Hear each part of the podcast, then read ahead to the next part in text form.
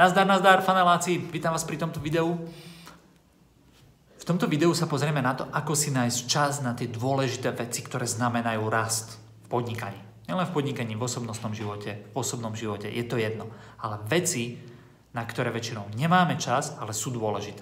Tak ako si na ne ten čas nájsť? Som Erik Hoffman a patrím do skupiny podnikateľov, ktorí si hovoria faneláci. V podnikaní sa totiž zameriavame na dve veci – Poprvé na zisk, vďaka ktorému si dokážeme naplniť naše sny a túžby a zabezpečiť rodinu. No a po druhé na to, aby naše produkty a služby pomáhali zlepšovať život iným ľuďom. Aby prinášali skutočnú hodnotu. Pretože na konci dňa mať peniaze je fajn. Zaplatia dovolenku, nové auto, vysnívané bývanie. Ale nič nás nenakopne do práce viac ako referencia od spokojného zákazníka. To vedomie, že sme aspoň trošičku pomohli zlepšiť život niekomu inému, to dáva ten pravý zmysel nášmu podnikaniu. Nie sme korporácie s miliónovými rozpočtami na marketing. A naša čest nám bráni predávať kazové produkty a nespodahlivé služby za premrštené ceny. Preto nám ostáva iba jediná možnosť. Používať chytrý marketing. Používať novodobé stratégie. Používať funnely. Ak to cítiš rovnako, tak sa pridaj k nám, pretože my sme faneláci a toto si ctíme.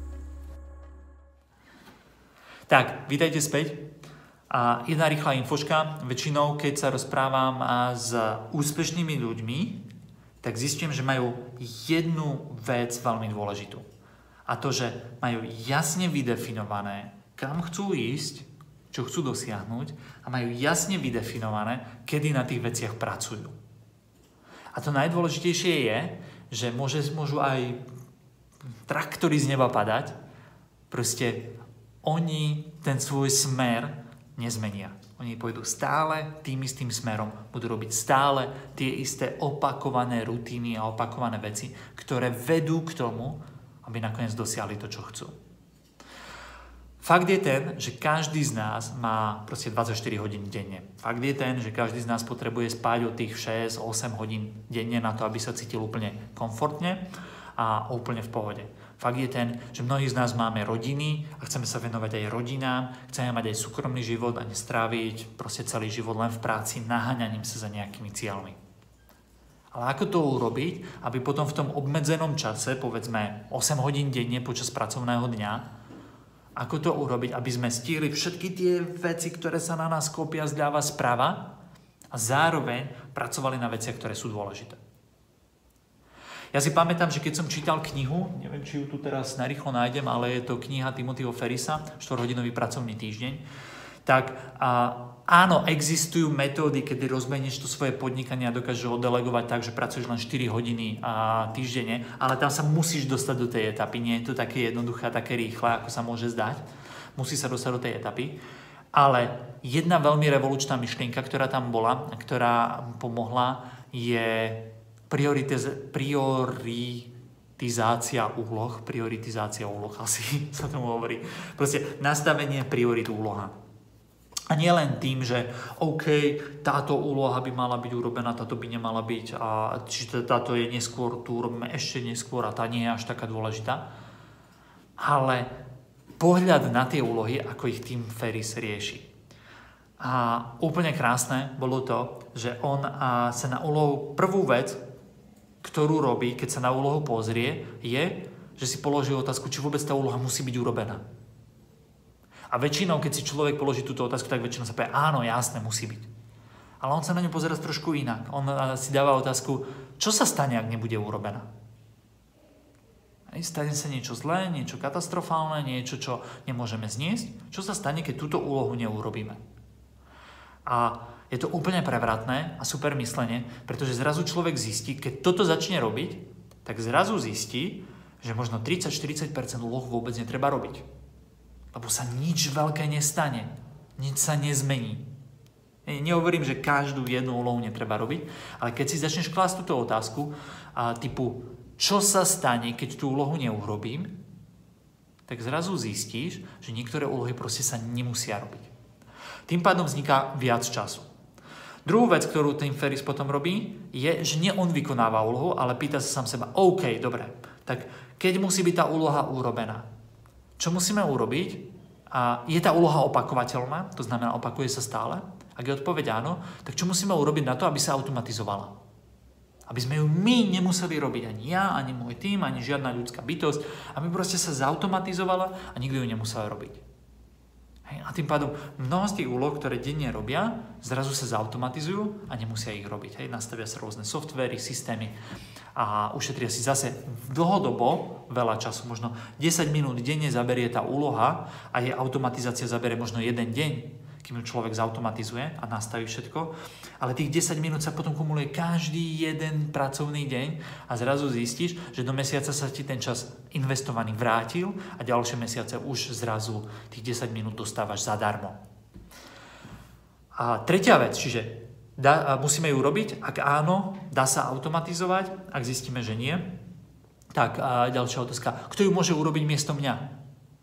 Čiže nie ja, ale miesto mňa. Viem to oddelegovať na niekoho, viem to oddelegovať na spolupracovníka, viem si zaplatiť nejakého freelancera, niekoho, kto to bude robiť miesto mňa. Kúpiť si ten čas. A zrazu zase ti vzniká viac času. Takže to je tretia úloha.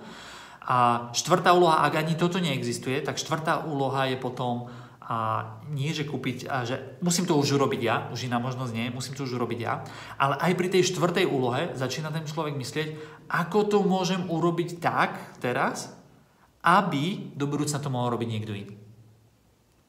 A napríklad u nás to častokrát znamená tak, že ja sa snažím fokusovať v rámci tej firmy len na vytváranie obsahu, vytváranie kurzov, vytváranie reklám a celý ten marketing okolo toho, lebo mnoho tých úloh už dokážu zvládnuť ľudia mimo mňa, čo je super.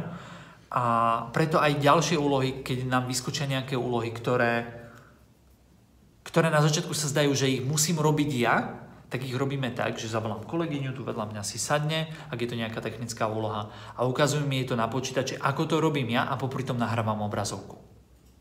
Prečo? Pretože na druhýkrát už to na základe toho návodu, že ho má nahratý ona na obrazovke, dokáže zvládnuť sama. Dobre? Takže tým sa ti stále uvoľňuje čas. No a potom je tam posledná, piata skupina úloh, ktoré naozaj musíš riešiť ty, pokiaľ ty si tou značkou a tým brandom toho biznisu, tak ako je to v mojom prípade. Ak máš však brand biznisu postavený na značke, nie na tvojom mene, nie na tvojej tvári, ale na nejakej značke firmy, tak dobrá správa je, že časom dokážeš aj seba vyťahnuť z toho celého procesu a ľudia dokážu fungovať bez teba, keď sa to dobre nastaví. A teda, ako si nájsť, aby sme sa vrátili k pointe videa, ako si nájsť čas na dôležité veci. Prvý krok je prechádzať týmto 5-krokovým systémom od Timothyho Ferisa. Zrazu zistí sa ti uvoľňuje viac času. A druhý, o mnoho dôležitejší krok je vyhradiť si v daný deň nejaký čas, kedy sa budeš venovať len tej jednej úlohe. Napríklad, ja tu mám s angličtinou, od 15. do 16. hodiny neriešim nič iné v drieje väčšine, neriešim nič iné počas pracovných dní. Len mám konzultáciu v angličtine s nejakým človekom a venujem sa tej angličtine. Aj keby tam bola kampaň, aj keby tam bolo čokoľvek, na 99% vždy tam ide tá angličtina. Nebudem tvrdiť, že sa nám nestalo, že sme nezrušili angličtinu, lebo nám horelo za petami a potrebovali sme rýchlo dotiahnuť kampaň, ktorá sa mala spustiť a nebola hotová. Jasné, zrušili sa aj takéto angličtiny, ale ja mám nastavené v hlave, že, 90, že to rušíme len naozaj v krízových situáciách. A už ani si nepamätám, kedy sme naposledy zrušili, alebo kedy som naposledy zrušil takúto konzultáciu. Proste je to dôležité pre mňa, tak mám vyhradený čas. Možno si teraz hovorí, že Erik, ale ja neviem nájsť hodinu teraz denne. Tak nezačni hodinou. Začni 10 minútami. A rob to 10 minút jeden deň, druhý deň, tretí deň, štvrtý deň, piatý deň, alebo 15 minútami. Hej. Ak nemáš 15 minút denne, tak stáň o 15 minút skôr. A máš 15 minút.